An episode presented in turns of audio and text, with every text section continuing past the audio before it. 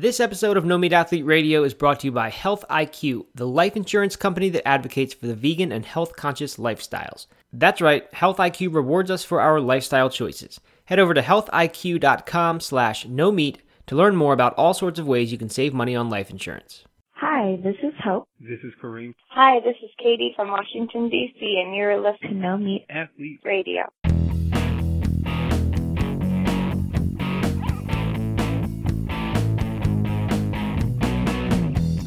What do Sponge, Budnick, and Donkey Lips have in common? uh, salute your shorts. Yeah, that, this is salute your shorts characters, right? Yeah. well, it's summertime. It's 2017 summer, uh-huh. and uh, it reminded me because we wanted to do a running episode this time. It reminded me of that epic mm. running camp, summer running camp series that we did last year, and I figured we probably have a lot of new listeners since then who don't even go into iTunes that far and just listen to the newest episode. But there's yep. a whole vault of good stuff. And what made that summer running camp series, which I think was like five episodes long over the course of two months in the summer, um, in addition to us kind of really going back to basics and just talking about a lot of fairly in-depth running to- topics for someone who like was kind of new to running or even just halfway interested in running but had never really taken it seriously. It was sort of a bring them as much up to speed as we can. What really made it special though was that we we had this salute your shorts motif throughout the whole thing. that was, I'm sure, the highlight for everyone. it was for me, and it also, I think that's kind of when our podcast started going off the tracks a little bit. I think it's, I think it's when we said, okay, this is okay for us to just goof around and do things like to talk about Sponge and Budnick and Donkey Lips, and and that's what we did, and it was fun, and it's it's been fun ever since then. You know what? I bet there are a lot of people listening to this who have never seen Salute Your Shorts. Well, then they need to go on YouTube and and and YouTube it because it, it is there, and uh, there are old, very grainy episodes that I tried to watch with my kids last summer, and uh, he was into it, but it's it, it does not hold up. The video quality just is not up to par. Mm. But man, the, but the song is good. Someone even wrote a song last year. Remember that? Someone... Yeah, a song, a, a theme song for our summer running camp. Right, and it had different words, but it was to the tune of the "Salute Your Shorts" song, and we sang it. And uh, yes, so fun times. It was, pretty, but anyway, pretty epic. it was pretty epic. I'm surprised it didn't get more national attention or go viral. but it was epic for us. Yeah. Anyway, uh, we are not doing running camp today, but we're doing something not entirely unlike running camp, and that is we are talking about kind of like a get started with running, like a like a, even before you go to running camp. How do you begin running? How do you do a 5K if that's if that's your goal? And, and it doesn't it doesn't have to be a 5K, but it's it's how do you just get going with running? Uh, I was looking through our archives page, and I, I, thought for sure we had addressed this topic by now, and uh, it looks like we did. Actually, we didn't. There was episode six of No Meat Athlete Radio, which I don't know what year that was, is about how to get started or restarted with running. And that was the closest match I could find to running tips for beginners. That was so, a long time ago. I don't even know if that was you. Were, were, you the co-host of that episode? I don't think so. I think that was when when there was another co-host. Ben. ben. Yeah. yeah.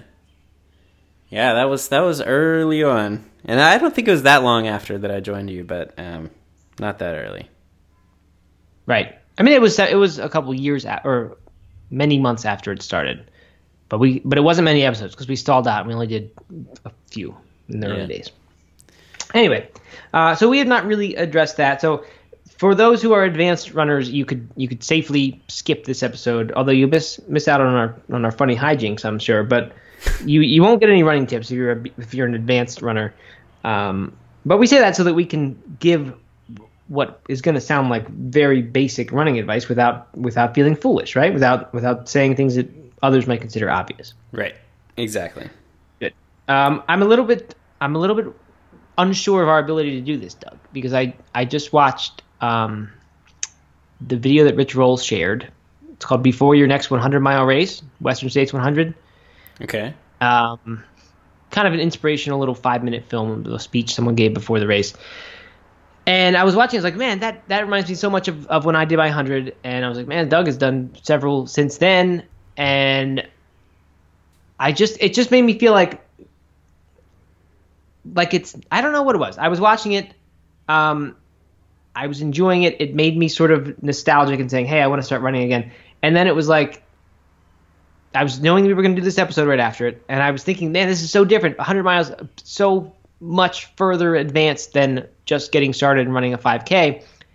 But then in my head, I couldn't really think of how it is any different.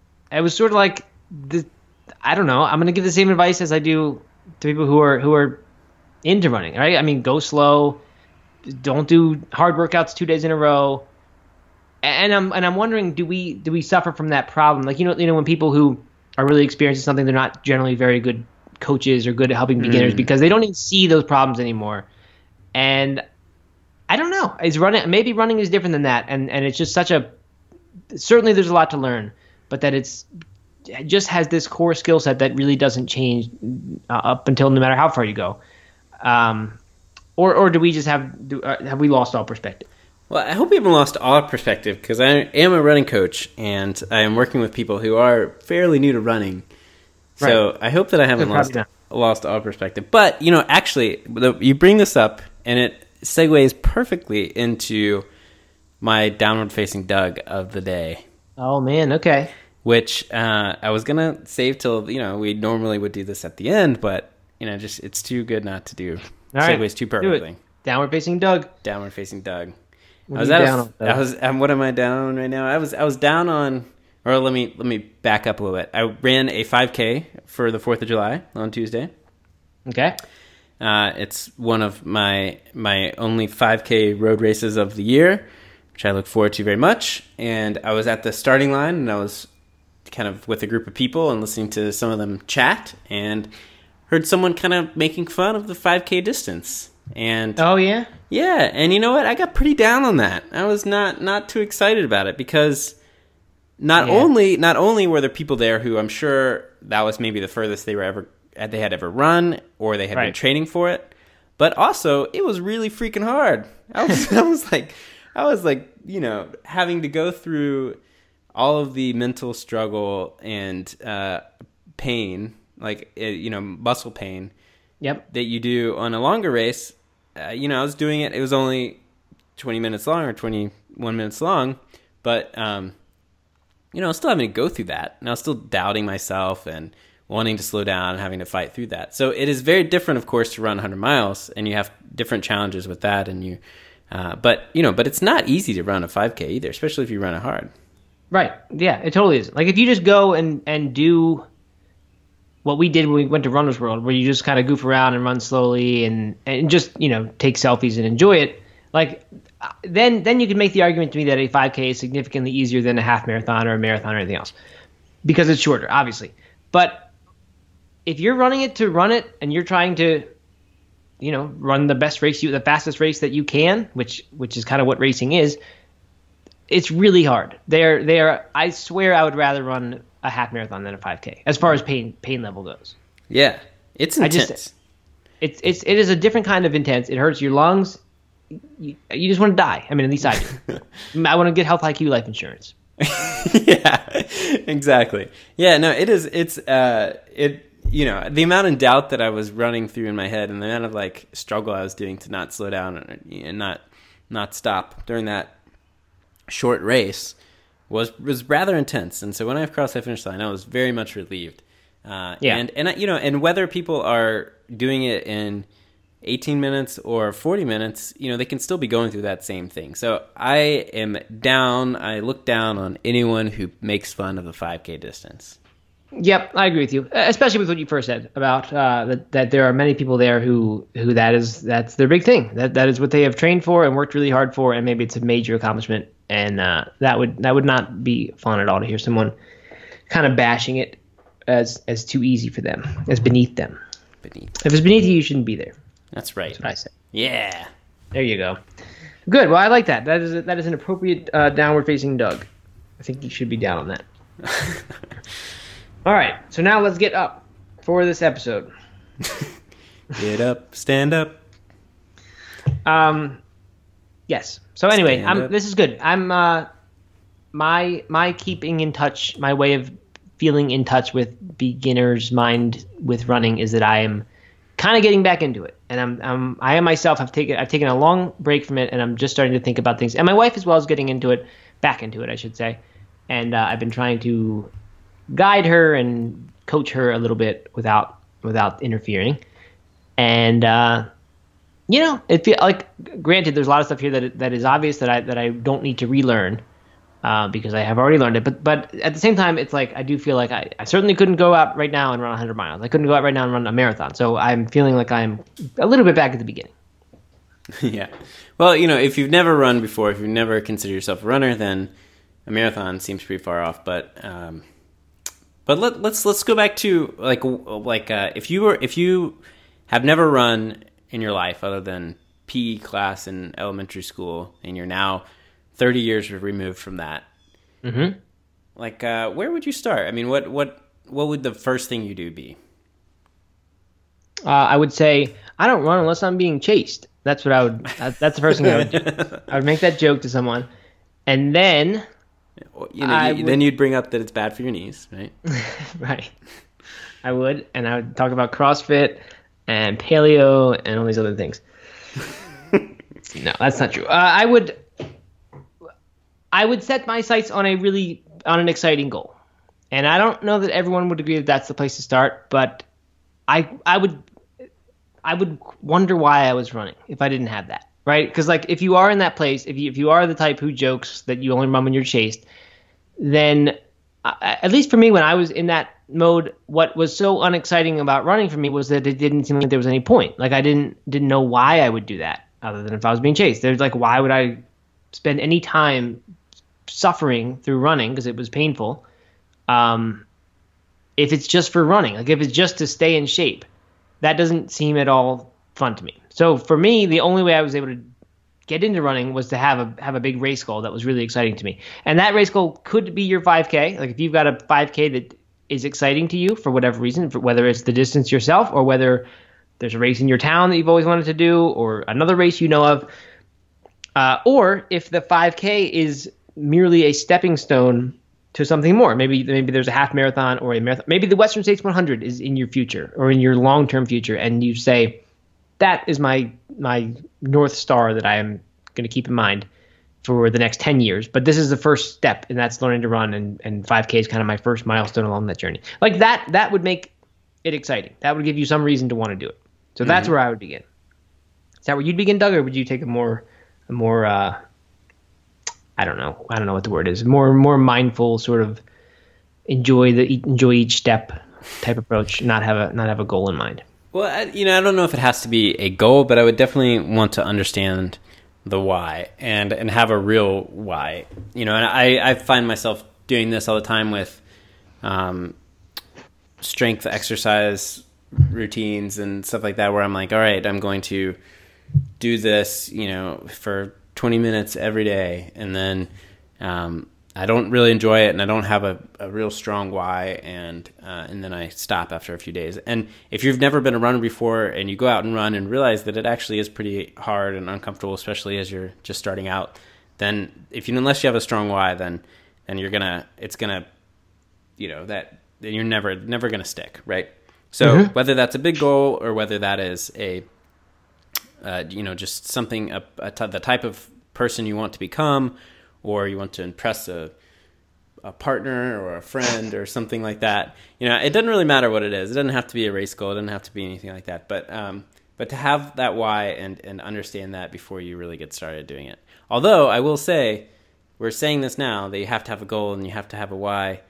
But you know, if you don't have a strong why, and you really want to go out and run that day, then don't not run. I just don't know why you'd want to go run if you didn't have why. well, sometimes I'm like, I really want to do 100 push-ups every day, every day, and sometimes I get into that into those modes where I'm like, okay, I want to do that every day, and then that day I do it, but the next day I certainly don't do it. Right. Yeah. Well, there, the everyday thing is your why. I don't know. I guess you could you could uh, do something bigger. But I was going to say, as you were saying this, I was going to say a running streak could be a why, right? You, it, like, or it yeah, could be a totally. goal. It doesn't have to be a race that you want to do. It could be that you want to do what Doug did and run for 900 days in a row, and and just you know that that becomes your people's like avenue into fitness, right? Like you can transform yourself with something like that. Yeah, absolutely. So anyway, lots lots of different goals that one could have or whys that one could have, but I do agree that uh, you probably you are more likely to succeed if you have one of those. Like you said, if you didn't, it doesn't mean you shouldn't try running. But I do think it's important to figure out why you're doing it. Yeah. All right, good. Um, then what? Then what do you do once you have something figured out? Here's what I don't think you do. I don't think you go out and try to run three miles the very first time, Uh, or even try to run a set distance at all. Um, I think that what you do is you you go out and you say, "I'm going to try to run for 20 minutes and see how this goes." And when you need to walk, you walk, and when you feel like you can run, you run, and you just see how far you go, and not get at all discouraged if you can't run for 20 minutes straight. Because running for 20 minutes straight is is a pretty long time, and um, it's a lot harder than than you might think if you uh, if you've never done it before or if you haven't done it in a long time. So my I would say I would suggest find a time like 15 or 20 minutes. That doesn't seem all that long um, that you know you could walk that distance you could walk that amount of time and uh, and try to integrate as much running incorporate as much running into that as you can but not get bummed out on yourself when you have to walk up a hill or you have to walk because you've been running for four minutes and, and you're winded Right. Yeah. So when you when you first said that, when you said 20 minutes, I, I thought that is a ridiculously long amount of time for someone just starting. That that would be a crazy amount of running to do because because if you were to run it at a you know the way most people would probably just go out and start running if they envision here's what it means to go out and run. Uh, you know that that's probably two miles for a lot of people who are let's say they're running a 10 minute pace. mm-hmm. Um, and I wouldn't expect anyone to do that on their first day. I mean, especially if you were out of shape. And, and it's quite possible that we are talking to someone who is in shape and has some fitness, has just never been a runner. right But there are also people who, who are totally out of shape and don't have any fitness level right now uh, and can't run for two minutes. So, what's really important about what you just said that I hope everyone got is that you didn't say to run for that long. You said to go out and try to just be out for that long. And Right. if you ended up running, if you ended up for running for one minute and then getting winded and you couldn't do any more running for the rest of the 20 minutes, all you did was walk like that would be okay. And I think that's the the part that is really hard for people to deal with. Like cuz when you picture yourself going out running, then it almost feels like any minute you're not running, at least this is the way I am. Any minute you're not running in there, you are failing and you should you should beat yourself up over it and if anyone sees you, it's going to be embarrassing cuz you're you're out in running clothes but you're not running. Um so you that's that's a huge thing to get over because I think it is it, the best way to train for a, a first 5K or first short race of any distance, or even just get into running, is to give yourself plenty of walk intervals and be totally okay with those. And I mean, more than be okay with them. Like, know that they are part. You might even just start planning on those, and and this might just be what I'm going to do today is run for two minutes, then walk for two minutes, or maybe it's eventually becomes run for six minutes and walk for three minutes. but finding these different intervals and gradually building up the time that you stay outside running or on a treadmill running uh, that way. So that even when it comes time to do your 5K, if you've chosen a plan where this is how you do it, you might be walking that day. Or you might find a plan that, that the goal is to get you to where you're actually running the whole 5K, and the, the goal is to get you to you know be running for 30 minutes straight or whatever whatever amount of time it would take you to finish a 5K. But that's Yeah. really important. That it's not just running for 20 minutes because that, that would be a really long time to run if you've never run before. Absolutely, and I hope that I didn't imply that. Um, and and I think that uh, when you're starting out with the run walk, I mean, I think that the run walk method, which is what we're talking about here, uh, is is vital for anybody who's running, learning to run for the very first time. Uh, and when you're first starting out, those first few weeks, I wouldn't even set specific intervals about need to, Right. needing to run for this amount of time before I walk for this amount of time. But just go by feel and just see what you can do and play around with that and start getting used to um, used to a little bit of running in between your in between the walking. And then as you've got as you get more comfortable with that and you realize you can run for two minutes at a time or three minutes at a time, then you can start actually setting those intervals where all right, I'm going to run for three minutes and then I'm going to walk for two minutes and then I'm going to run for three minutes and recuperate and walk for two minutes. Um, and then, like you said, you, you can bump up the running and bump down the bump down the uh, the walking until you get to a point where you're doing mostly running, and then eventually you'll cut out the walking. But Um, but that's a slow process, and that can take weeks and months, even. Uh, you know, of course, depending on what kind of shape you're in. But you know, if if you've never run before and you're at, feeling out of shape, then um, you know that could be like a three or four month process where you're just starting to. Uh, you know, bump up the running a little bit more slowly and steadily, week after week, and cut back on the walking. Mm-hmm. I wonder about those beginning days when there is no interval, like no set thing you're supposed to do other than be outside for 25 minutes or whatever the goal time is. Mm-hmm. Um, because I feel like that is there's this at least if I picture myself doing that, I picture myself wanting to run the whole time and saying the real goal of this is run the whole time. So I'm going to do my best today and every day that I go out there to run the whole time so again, I get into that mindset of like any minute that I'm walking is I'm kind of kind of cheating, kind of taking the easy way out of this workout. So I think it's going to depend on the person, um, but uh, some people I think will benefit from having a plan. And even if the plan starts completely unaggressively, that it is walk for one minute or run for one minute, then walk for nine, then mm-hmm. run for another minute, walk for another nine. Like you can find plans in Couch to 5K, Runner's World. I don't think either of them starts like that, but they are exactly this. They start with they start with walking, and you know eventually the proportion of running uh, takes over and becomes larger. And our 5K plan is the same way, not not free like those, but has a bunch more of other background information and audio and stuff with it.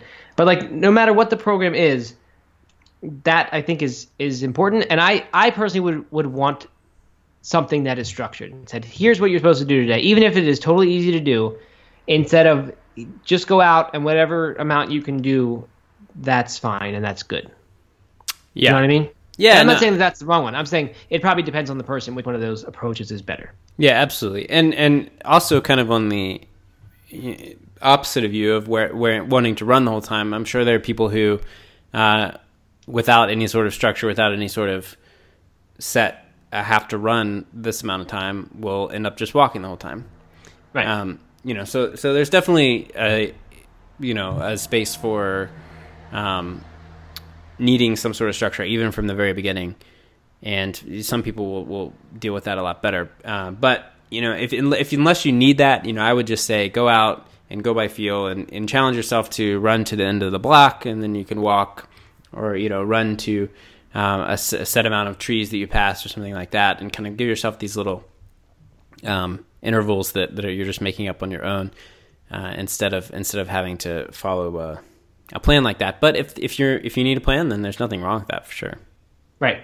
Where where either of these approaches is in total agreement is that walking should be a part of it, um, because I think uh, you you could also I could see someone saying, well, what I'm going to do is run for two minutes today, and I'm going to run for three minutes two days later, and then four minutes, and just kind of thinking that you're just going to gradually increase your running. Which I mean, maybe that would work, but if you're at that point where it is where it is you know running for two minutes is kind of all you can do or running for two minutes takes something out of you then certainly there's going to be benefit that comes from walking and it's not going to be as stressful on your body and it's going to be more fun to do uh, I mean, I just think you should be running as part of a first five, or sorry, you should be walking as part of a first 5K program. Like it definitely can help you uh, just start to sort of build that mileage up, even though it's not running mileage. Yeah, absolutely. And then one thing we haven't mentioned also is that you should be running pretty slowly. Again, there are different approaches, like maybe different fitness goals. There are people who begin running by following the running component of like an overall fitness plan that they're doing, and maybe they jump right into interval training, uh, which, by the way, is is an easy way to get hurt because people who do that, at least in my experience of doing it myself and seeing people do it, who try to run intervals without having first kind of become a runner, is that they that you're running in this really high impact way without knowing how, right? And I don't want to say that it's dangerous to run intervals, but as far as risk of injury, it's higher risk of injury than it is to just run easy. So when people who are really inexperienced at running do that, I think you're kind of you, you increase that injury risk. So I would advise, and this is something that like I got wrong for so long. I just I was what you said, Doug, like a gym class runner. That was my running, or like in sports teams. And anytime you would do that, it was a race. It, it was like if you're running with a sports team, you don't want to be last, or else you have to take extra laps. and if it's in gym class and you finish last, it's even worse because then you just get made fun of by everybody. Uh, so like running for me always meant run fast, and running fast for me always meant really uncomfortable and really painful, and I hated it. So that's like a huge thing that you need to just get rid of. That idea that that running is the same as running fast. You can go at a pace that is, and it's the conversational pace where you can carry on a conversation while you are doing it. And for many people, like that's barely going to be faster than a walk. And in fact, you might only be able to sustain a run for a minute until you can't carry on a conversation anymore, no matter how slow you go. And then you have to walk if you want to maintain a conversational pace. But that's the pace when mo- where most of this running should be done at. And even even people who get really into running and run marathons and ultras, that's still where most of the training takes place in that conversational pace. So so when people at the beginning think about how do you possibly train for a marathon or how do you possibly run for a, run a marathon, kind of like we said earlier, you're not in the type of pain that you are when you're raising a 5K because you, you couldn't possibly sustain that. You were running at that conversational pace for most of the time. And once you realize that and understand that, then this whole thing seems a lot less daunting because then you realize you're gonna to, to to put in 15 miles a week in training or whatever you end up doing. Um, you know, 12 of those miles might be really comfortable, easy miles that you're just doing to get the mileage in, even though you're not actually uncomfortable or or struggling during that. Yeah, I think that's a really important, really important point. Uh, that when you're first starting out, thinking about pace and even distance, I think is is generally a mistake. And and instead, you should just be thinking about time you're you're out there moving. Mm-hmm. Um, and it doesn't matter whether you cover half a mile or or two and a half miles. Um, you know the the point is to gradually increase that that jog that run and you know i think that's why running used to be called jogging right when people first started running Jogging. for sport Yogging. jogging um you know i mean because that's really what it was like it was right you were just kind of out there at a more leisurely pace and then then it became racing and all that stuff but uh Right. And running sounds way cooler than jogging does but but you know, I think that that's a good way to look at it. It's like I, I'm not going out for a sprint. I'm not going out for a run or a race or anything like that. I'm just going out for a jog. I'm moving a little bit faster than a walk, um, and and a little bit more efficiently. Yes, and that you might find that that that, that pace, the opposite of being difficult, it, you can actually find it enjoyable, right? Like kids run because it is fun for them to do that. So there there is something that we like about movement, and you mentioned it being efficient. Um, but you can go out and do it, and and you might find that it, like I don't know, like for me, I just I always associate it with with hurt, with running hard enough so that it hurts. Otherwise, you're not running or you're not getting a workout in. But once you get rid of that, and you can just go out and kind of be moving and feel free, and you know, it like it can feel good, and it can put you into a nice mental state. It can get you a little taste of that runner's high, perhaps. And some people find that they are more creative. Some people find that they are just happier and more optimistic for the next whatever hour or something after that. So it's a it's a really nice thing that I think a, a, a state that a lot of people have not explored because we don't. A lot of people just think it's it's either you're in pain and running hard or you're just sitting down and walking. Yeah, if you should not be in pain during every run. I mean, Right. you know, when you're first starting out, it might be that running hurts every time you do it, but um, you know, you shouldn't be. The goal should be that running, and really after just a few weeks, you should be you should be running. You know, whether it's just a minute or or two minutes or something like that. Like it shouldn't be painful during every run, and, and if it is, then you're doing it wrong. Yes, you're probably doing it wrong and you'll probably get hurt. Yeah. So don't don't keep running through pain for very long. Um. Okay. So, th- I mean, that's that's enough about how do you get started with running. Do those first couple runs. As far as training programs go, I mean, I think a lot of 5K programs. I mean, as you get beyond a 5K, it starts to become, I guess, efficient is the word, maybe effective to do a long run about once per week, maybe once every 10 days, depending on what you're trying to do.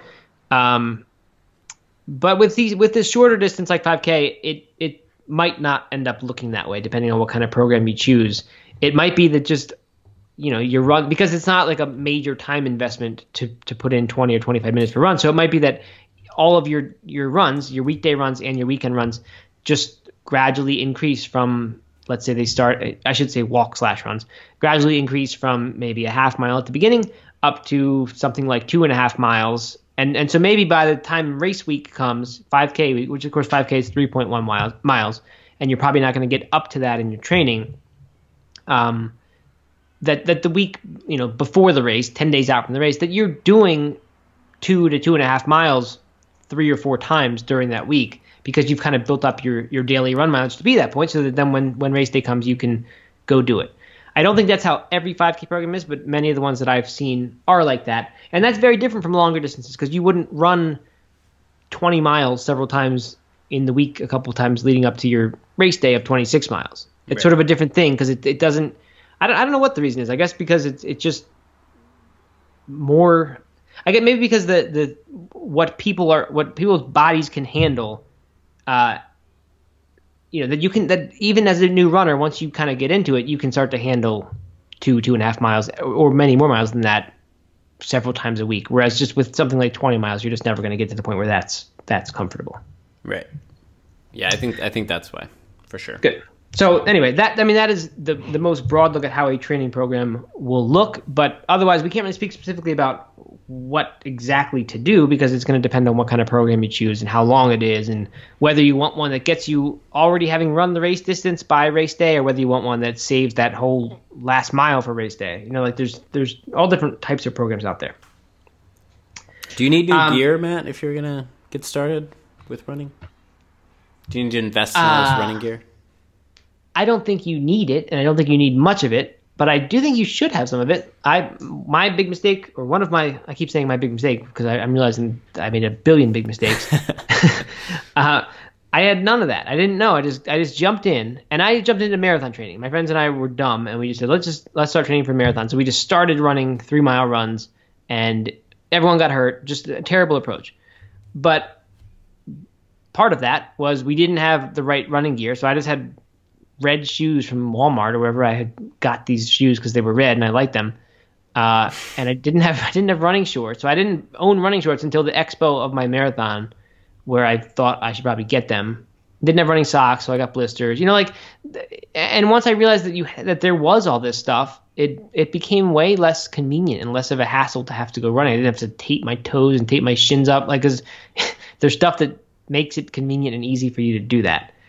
Um, so yeah, I mean, I think I think if you can get like a couple pairs of running socks, that's a good thing compared to cotton socks. Um, a pair of running shoes would be a good thing. I don't think you have to go to a running store or buy eighty or hundred dollar running shoes, but a shoe that is designed for running and not designed for basketball or something else is probably a good idea if you can afford it. Um, and shorts. But I, I mean, you can wear a cotton T-shirt for 5K training. Sure. But I think I think shorts are a good thing. you wear it just- basketball shorts, too. you? Can. I yeah, there's there's chafing issues and things that will happen even hmm. even in short distances. But I think some people for some people they'll happen and some they won't. So I think running shorts are a good thing if you can if you can swing it. I used to run high school cross country in basketball shorts and boxers. yeah. I mean, it's like, did the coach not not tell you you should get running? Like, why don't they? Why don't they would- have a running uniform that they give Well, you? we we did when like when we were racing and stuff, and, and they would always tell you boxers were the stupidest thing you could run in. That was what it, that's what we all ran in, except, except for like the, the really fast guys. So I don't know. I mean, what what is your take on on equipment?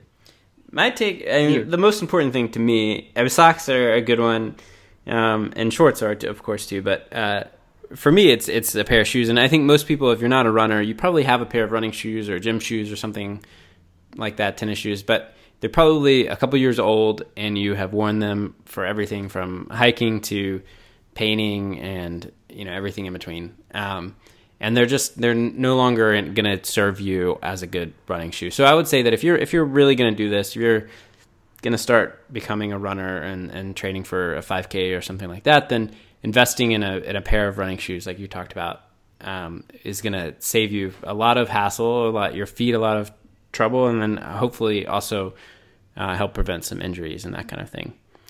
Yeah. Um, And I mean, at, at an early stage like that, maybe it's overthinking it to ask the minimalist question. Like, should you try to get minimal shoes? I don't. I don't know if people who are new to a 5K distance um, have heard a lot about the minimal debate, but perhaps they have. So I, I would kind of think if you're starting out, it's a good opportunity to just begin without getting a big giant running shoe that that you know has all this extra structure and support and cushioning in it.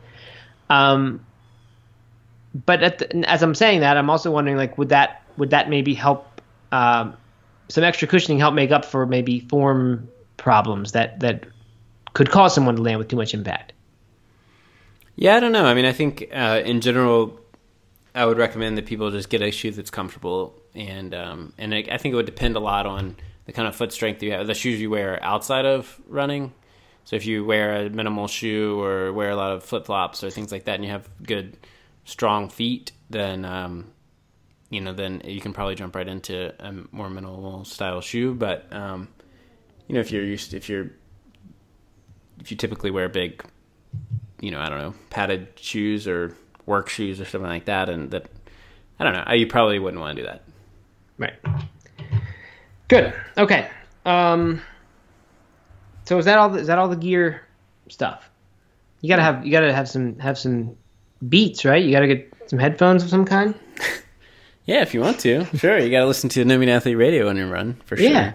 I mean, I I find that stuff helps tremendously with uh, the boredom of running because that that's one of my big obstacles. It's not so much the physical feeling of moving or being tired as much as like I just to to think of being out there for uh, eventually if you if you get beyond 5k to be out there for several hours it's just like very hard for me to do that without something to occupy my mind other than thinking because i will uh, who knows what i'll think about um, but something to listen to is is a good thing so i'm I am not saying you should go buy an iphone or an ipod if you're or if you're me an ipod nano um, but if you have those, this is a reminder that that can be a useful tool in your in your training if you want it to be. And some people are are very opposed to this and don't like the. In fact, I was thinking that when you were doing your downward dog, maybe you're going to be down on headphones during runs because you want people to connect with nature more.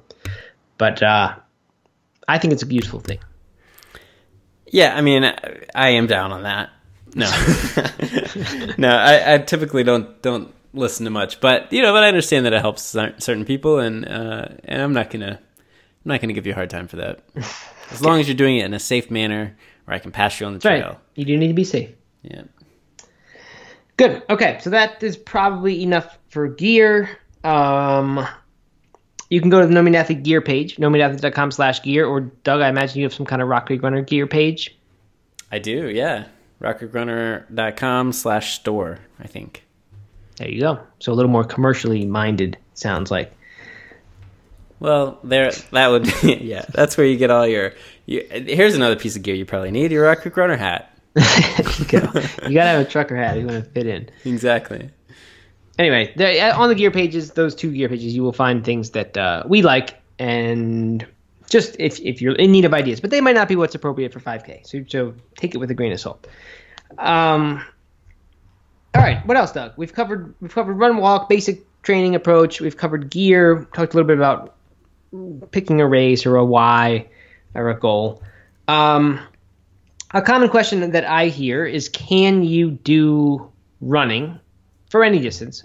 Can you do that alongside like a weightlifting, weight training, or any other sort of fitness program? Like, is it okay? Do I have to stop my stop going to my spinning classes if I want to if I want to this or my or my bar classes or my uh, my cycle cycle cross? No, that's not it. What is it? The, the, the I don't know. Never mind. Spinning cyclocross that is a thing. I don't know. Yeah, I know. I was trying to think of like trendy, trendy things that people do, mm. but I couldn't mm. think of any. Shocker! I don't know of any trendy.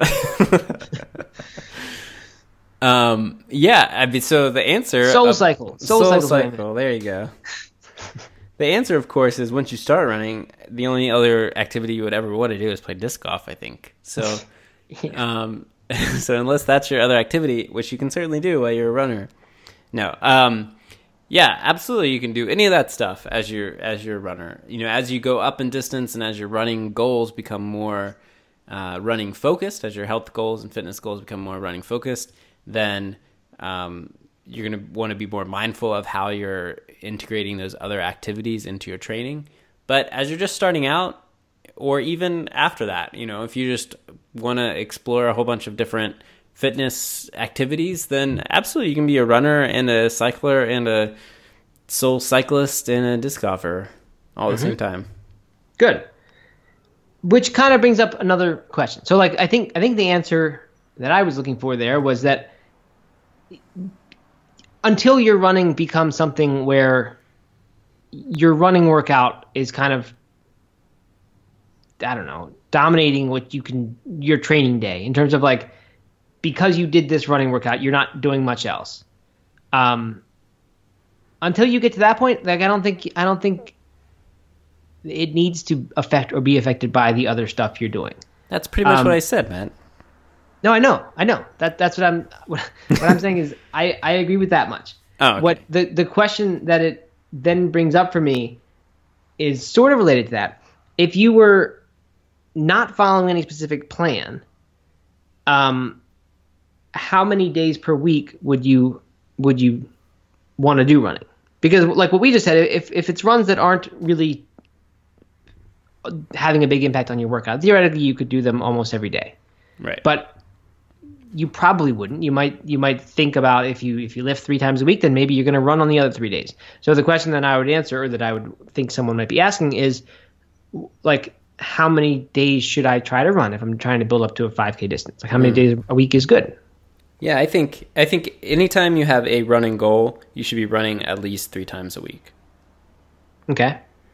Um, and the harder your running goal is, and the more important it is, the longer it is, whatever, then you need to increase that. But uh, if you're only running once a week, then it's going to take so long for you to see any real improvements. Um, Yeah. But that three times a week will allow you to have rest days, recovery days, be able to do other things as well. But you're still getting in enough running where you are, um, you're building on the last week, you're building on the last workout. Um, and you know, ideally, I mean, I think most runners tend to run five times a week, so that three to five range is a good good place to to think about. Um, but I would at least run three times a week, even if I was doing other activities.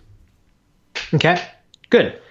So you set up to five times a week, and, and some people, of course, will do will do even six or seven, um, or more, right? If you do doubles. Yep. But when I was starting out, I was so worried about injury because I got injured and I was just became very, very aware of it and perhaps too aware of it. So it probably probably helped, kept me being injured because I because I would think about it so much.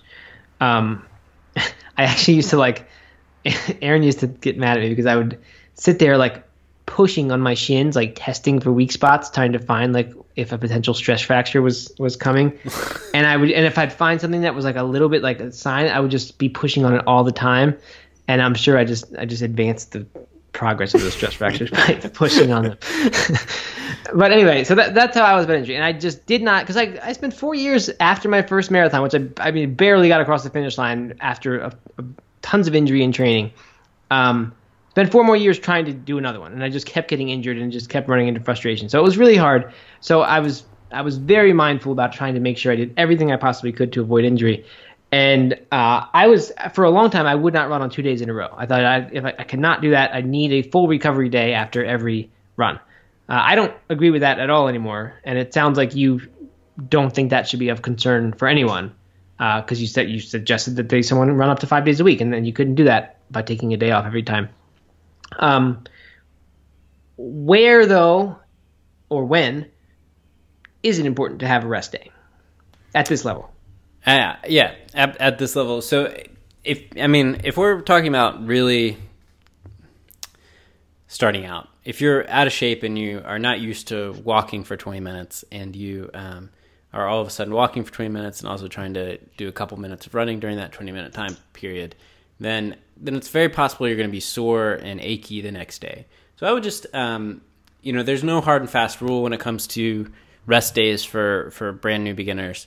Uh, but I would listen to the body and try to really be in in in tune with the where how you know how much uh, muscle soreness you're having and if there are any pains, um, and think about whether that soreness is good, whether it's just kind of that achy feeling you get after uh, being on your legs for too long, you know, and, and that's that's a positive thing where um, you know you don't want that all the time, of course, but um, after a tough workout or after a run, then you, you're going to feel a little bit of, of achiness, um, whether it's just that or whether it's something that you've really broken down your, your muscles, you've really broken down um, what your body can handle, and it needs time to then recuperate and recover.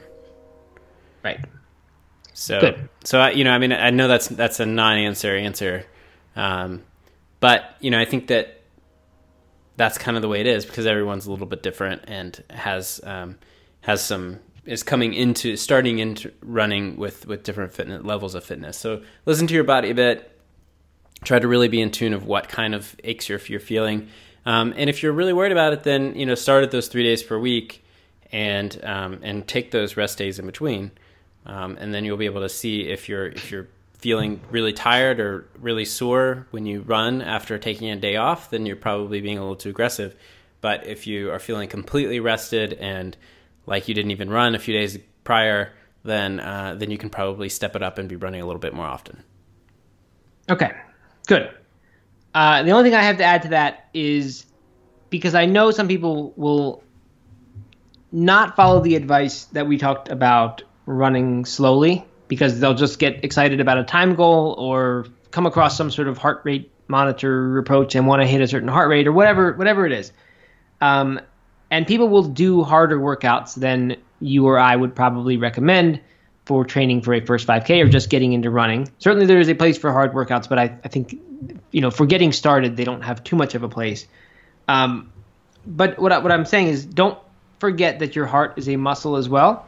So even if you your body is not sore and, and you're not feeling like you're sore, but let's let's say you let's say you're into running, you're doing some tough workouts, and you're I don't know three weeks in, you're pretty much beyond the point of muscle soreness and having any of those those you know getting started pains. Uh, it would be quite tempting or easy if you didn't know better to just start putting three four days in a row of solid workouts that, that get up into your anaerobic zone, like heart heart really pumping, um, you know, and just think you're doing awesome because you're you're you're getting at it every day and you're and you're you know doing hard workouts for every day of the week. Uh, don't forget that you you need that that you need a break in between those hard workouts. It doesn't have to be a full day off, but you've got to do a day in between them where you're not getting out of the conversational pace zone where you're letting you're letting your heart have that chance to uh, to recover itself because I think I think you will get so much better faster progress uh, and avoid risk of overtraining and where you just kind of don't get anywhere because you're not letting your body recover you'll avoid that by by making sure you do um, an easy workout in between any two difficult workouts now that's not it's not a hard and fast rule that you could never break because certainly there are some there are some good runners who, who will do two tough workouts without an easy one in between them. But I just feel like for a beginner kind of rule of thumb, that's one that I would follow if I were beginning now. I think that's very good advice, Matt. Thank you, Doug. I could be an award-winning running coach. You could be, but you're not. You're not. But- but I am not. Only one of those. on There's only one of those in the world. All right. Um, so that's almost it, except we haven't talked about eating yet. And before we do, I think we should we should pause to thank our sponsors. Okay. Matt, you know what I think of when I think of life insurance? What, Doug? That movie Along Came Polly. Do you remember that? I, I very good movie. I've seen. If I see that on TV, catch a thirty seconds of it, I am in. I'm I'm in for the next whatever hour, commercials and all. Yeah, all right. It's the it's that Ben Stiller movie where he's like, uh, I think he's a life insurance broker or something, an analyst or something. He he he, he looks at risk and he docks that extreme Yeah. sports guy for taking too many risks. And he lines up all those pillows on his bed every day, and he won't Yep. eat spicy food. Right. That's yep. That's right. you know what Health IQ does differently? What, Doug? they I like I like how you always answer these questions. It's good. they not only look at the the risk, you know, like uh, if you're a smoker or something like that, but they also reward you for the positive things you do in life, like yoga and running and eating plant based diet, eating vegetarian diet. They actually reward you financially for the good stuff. Which which makes sense if they're smart. They should any any good life insurance company should do that. So I'm glad that they are out there doing that because if you're less likely to die from cancer, heart disease, and other early death, then uh, then you would think that you should pay less for your life insurance, or your family gets a sweeter payday when you do finally kick the bucket. That's right. Either way, you should, you should get a better deal. you you you uh you made sure you had life insurance when you had kids, right? Of course I did because I'm, I'm a responsible parent. and I, I would know no other way than to do that. Yeah. Right, Doug? yeah. I looked into it right away, and I never never. well, that's good. so if you die and it comes to me, I'll say, well, he did look into it. Look, and you just kind of throw him a bone? yeah, you're right. I gotta jump on. I gotta jump on this health IQ train. Gotta get Yes. gotta get rewarded. Uh, you know why I did it? Because now I can. I travel sometimes for business, like you know, fly over to whatever California or somewhere, just hop over there. And I don't like flying very much. I would much rather just drive and zone out in my car. But uh, I do sometimes, and every time I do, I'm like, man, if this plane crashed, I don't really care about myself dying, dying in like a fiery crash. I just think about what would my wife and kids do, right? Like I'm just I'm just that good of a person, I'm just that important. I died, I'd feel so bad for them to have to live without me. I don't mean that, but I do mean I, it always goes through my head. I'm like, man, if something happened, uh, I don't know. I just would, I, even with life insurance, I feel like I'm not set up enough for that. But uh, anyway, that's Yeah. why. No, that, that's a that's a really good point. Well, we should do Doug. I should. You're right. And if I do want to, and I do want to, I'm gonna head over to healthiq.com slash no meat, one word to learn about all the ways I can save money on life insurance through Health IQ. There you go. So you, the listener, should do that as well. Head over to healthiq.com slash no meat and uh, learn more about all the ways you can save money on life insurance. All right. All right, so let's talk about food. And if you're just starting out, is food and what you're eating around your workouts really all that much of a concern? Yes, good question, Doug. Um, so I think it's I think it's a half concern. I think first of all, a lot of people make the mistake of eating too much around their workouts because they've been taught by TV commercials and whatever else that they need to drink sports drinks all the time and just keep this constant flow of, of sugar water going into their body uh, while they're running. But you don't have to do that. Like that is that is mostly just to sell you a sports drink. Um, once you get up into longer runs, so I don't know, maybe certainly over an hour and a half, but you can probably benefit from stuff uh, even as low as 30, 45 minutes um, from having some some calories.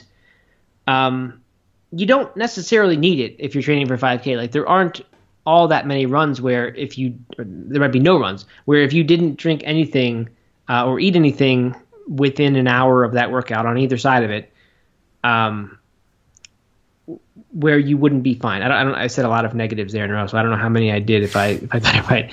The, what, what I meant is very rarely in training for a first 5K without doing any crazy intense workouts do you actually need to make sure, absolutely certain that you eat within an hour on either side of the workout. That said, as you're doing it, as you're getting into new distances and things are hard and it's the first time you've ever, I don't know, run for 20 minutes without stopping, then like while a lot of people would argue that a, a sports drink isn't going to benefit you that much, I still feel like in maybe the half hour before that run, if you had a couple bananas or I don't know, an eight ounce glass of fruit juice or a half and half fruit juice and water, um, I feel like that's going to benefit you. Might even be just a psychological benefit, but I think you're going to, as you're facing what are daunting distances when you've never done them before, which might just be running 20 minutes the first time. Um, I don't know, ha- having having your feel pretty have, feeling pretty satisfied as far as food goes and having had some sorts of, of readily available sugar um, i think is a good thing what do you think doug Yeah, I agree with all that. Um, I just would would caution against overthinking it.